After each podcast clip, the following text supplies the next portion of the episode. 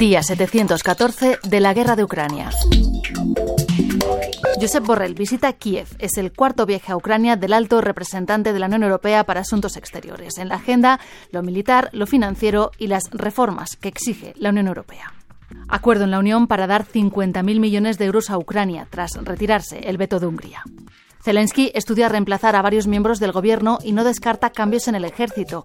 Confirma así los rumores que aseguran desde hace días que destituirá al comandante de las Fuerzas Armadas ucranianas, Valery Zaluzny, por varios desencuentros en torno a la situación en el frente y la movilización. Rusia ordena el arresto de Akunin, uno de los escritores contemporáneos más leídos de Rusia. Ahora vive en el extranjero.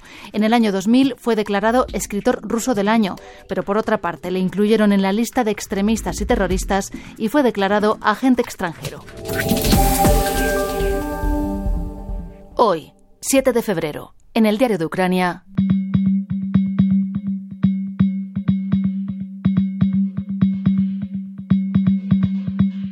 ¿Quién es Tatiana Zanozka? Soy Sara Blanco.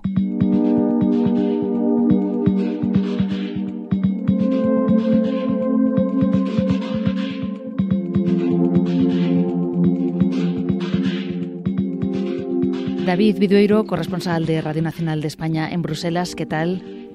¿Qué tal? Buenas.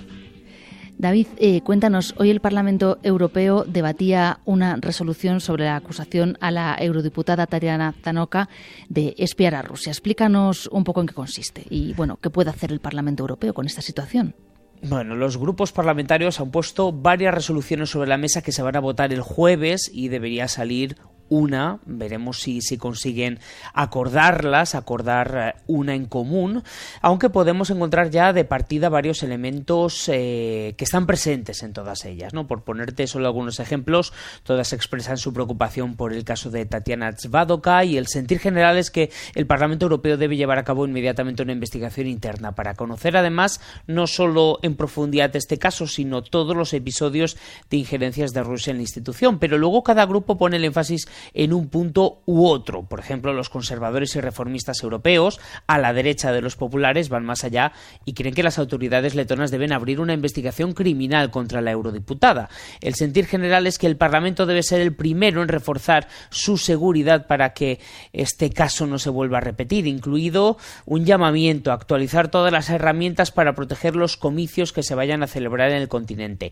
Pero bueno, estoy utilizando verbos como pedir, eh, reclamar, porque en realidad es una resolución en la que se pide que las instituciones eh, hagan cosas, eh, se pongan manos a la obra para impedir estos casos, pero en realidad no hay una exigencia, no puede, por ejemplo, obligar a la Comisión a tomar determinadas medidas o a aprobar determinadas leyes. Luego es llamativo como en estas resoluciones que cada grupo ha puesto sobre la mesa, cada uno tiene sus files y sus fobias, y no es casual que los conservadores y reformistas, pero también la resolución de los populares, recojan por escrito que existen vínculos entre Rusia y el independentismo catalán, subrayando la interferencia del Kremlin en Cataluña. Y el propio comisario, el popular Margaritis Esquinas, también se ha hecho eco en su intervención de esto. Ha habido un señalamiento que ha sido luego, posteriormente, rechazado por el parlamentario Tony Comín. Aquí en la Cámara insisten mucho en que las injerencias rusas han crecido con fuerza desde la invasión de Ucrania y que hay que ponerse muy en serio. Creo que es un deber de esta Cámara investigar quién hizo qué, bajo qué condiciones para jugar el juego de Moscú. Ha sido la frase con la que Esquinas ha, finalizado su intervención tras afirmar que las acusaciones a Svadoka son muy preocupantes. David, ¿quién es eh, esta eurodiputada letona? No sé si eh, era ya conocido esto, ha sido toda una sorpresa. Bueno, a nadie le sorprende la inclinación prorrusa de Tatiana Zdadoka. Ella es eurodiputada desde hace unas dos décadas por un partido que representa a la minoría rusa en Letonia. Los verdes, recordemos, ya la apartaron del grupo por no condenar la invasión de Ucrania. Sin embargo, a finales de enero, una investigación periodística de varios medios internacionales desveló que habría trabajado durante más de una década para la inteligencia rusa, entre 2004 y 2017. Una cosa, por tanto, es que haya eurodiputados eurodiputados con, con una inclinación prorrusa, pero otra muy distinta es que la eurodiputada, esta eurodiputada, hubiera trabajado durante tanto tiempo para eh, lo que era la antigua KGB. Eh, esta es la conclusión, al menos, a la que llegaron eh, los periodistas tras acceder a los correos electrónicos que ya intercambió con agentes del Servicio Federal de Seguridad de Rusia. Ella ha reconocido que sí existieron estas conversaciones, pero niega haber sido consciente de que se trataban de agentes de, de la organización. Zdanoka ya no se podrá presentar a las elecciones europeas de junio, pero todavía está en posesión de su escaño. Así que ella ha intervenido en el Pleno del Parlamento Europeo para intentar convencer al resto de su inocencia. ¿Qué ha dicho? Sus palabras, sí, soy un agente, ha dicho, un agente por la paz, un agente para una Europa sin fascismo, un agente por los derechos de las minorías y un agente por una Europa unida desde Lisboa hasta los Urales. Estas han sido las declaraciones que, ha hecho ella para intentar defenderse, pero ya te digo, es muy diferente esa sensación que existía de que era una eurodiputada claramente inclinada en favor de los postulados de Moscú, pero de ahí a que estuviera trabajando desde dentro del Parlamento Europeo. Eh, en favor de, de la causa del Kremlin, pues hay, un, hay una distancia considerable. David, ¿y cómo ha caído esta noticia en Bruselas? Eh, ¿Qué ambiente ha dejado? ¿Qué se comenta por los pasillos, que siempre es más interesante? Sí, pues eh, para empezar, la presidenta del Parlamento Europeo, Roberta Metsola, ha afirmado hace unos días que, el caso ha, puesto en alerta a los líderes europeos y hay que tener en cuenta, Sara, que, esto es una advertencia seria de cara a las elecciones europeas de junio. Bruselas lleva tiempo advirtiendo de las campañas de desinformación procedentes de Rusia y que ahora además se pueden apoyar en tecnologías como la inteligencia artificial, de ahí que haya pedido colaboración a las grandes plataformas digitales. Sin embargo, más allá de este contexto general en la Eurocámara, el episodio de ha resucitado algunas tensiones que ya vimos con el Qatargate. La eurodiputada letona tiene abierta una investigación que se ha remitido al Comité Asesor sobre Código de Conducta, parte, por así decirlo, de esas reglas éticas reforzadas en el Parlamento tras el escándalo con Qatar por el Qatargate. Sin embargo, existe la sensación de que no estamos ante un caso aislado y, como explicaba Político, el medio de comunicación estos días, otros eurodiputados letones han señalado, han afirmado que otros parlamentarios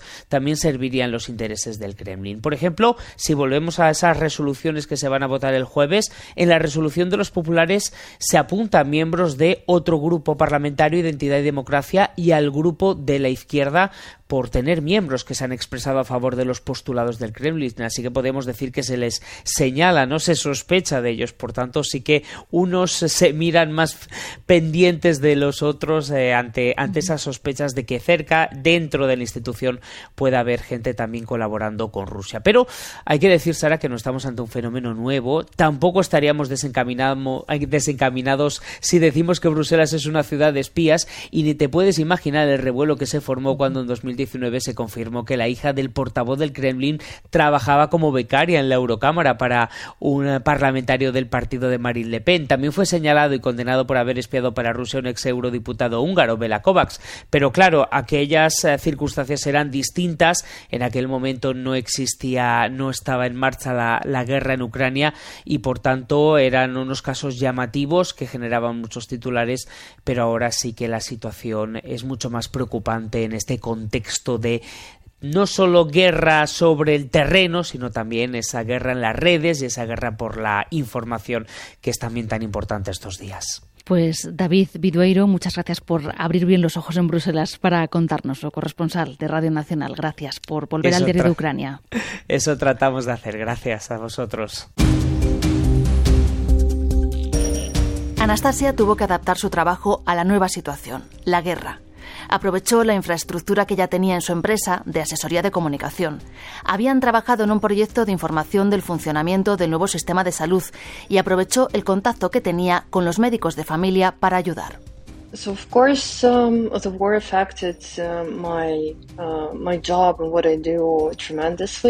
La guerra, por supuesto, que ha afectado muchísimo a lo que hago, a mi trabajo. La gente empezó a preguntarse, ¿ahora qué hacemos? ¿Cómo seguimos? Como por mi proyecto estábamos en contacto con muchos médicos de cabecera en todo el país, les preguntamos cómo podíamos ser útiles, porque las campañas de información que estábamos llevando a cabo tenían que cambiar. Había muchos problemas para llevar la ayuda necesaria a los pueblos cercanos al frente y apoyar a los médicos que estaban allí. Los primeros meses dedicamos mucho tiempo a recopilar lo que faltaba, a encontrar a los socios que pudieran darnos la ayuda y a las personas que pudieran llevarla a los lugares cercanos al frente, porque no hay ONGs ni organizaciones internacionales que vayan porque son zonas ocupadas. Tenemos historias increíbles de cómo la gente nos escribía la lista de lo que necesitaba, especialmente para los enfermos críticos, y nos daban las instrucciones de cómo llegar hasta ellos, con barcos por la noche, bicicletas atravesando bosques, caminos que solo conocían los locales. En un punto determinado teníamos que dárselo a un cura, porque eran los únicos a quienes los rusos no iban a registrar mucho, y que ellos llevaran la ayuda. Era muy peligroso. Hubo un chico que fue varias veces a llevar ayuda bajo carreteras muy bombardeadas, porque decía que era lo mínimo que podía hacer, porque tenía cáncer en estadio 4 y su tratamiento se había interrumpido, así que así era útil. El heroísmo de la gente es impresionante. Tenemos muchas historias increíbles.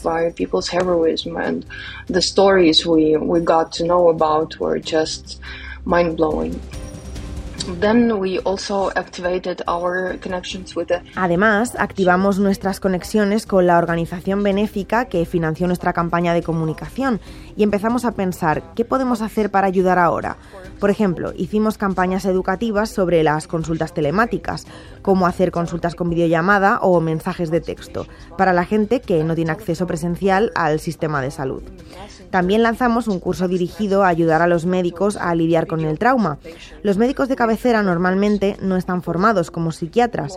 Fue un curso online básico para los médicos, para ayudarles a manejar estos retos porque mucha gente está muy estresada, traumatizada.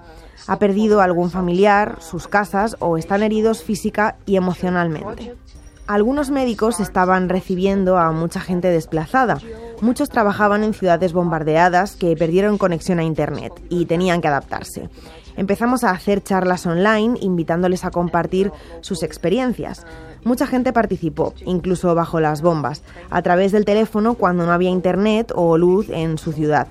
Querían estar con otra gente, sentir el apoyo remoto empezamos a conectar a muchos doctores bajo nuestro paraguas. Era una comunidad muy importante y dejamos de llamarnos proyecto de información y conseguimos el estatus de ONG, una ONG que une a médicos de familia en toda Ucrania. Se ha convertido en una gran red de redes de médicos. Tenemos mucho apoyo del Ministerio de Sanidad y expertos, científicos, especialistas, etc. Así es como nos convertimos en una ONG. So that's how we got to become an NGO ourselves.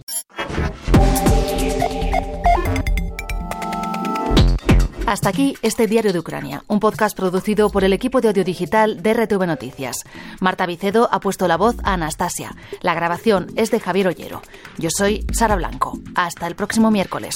Adiós.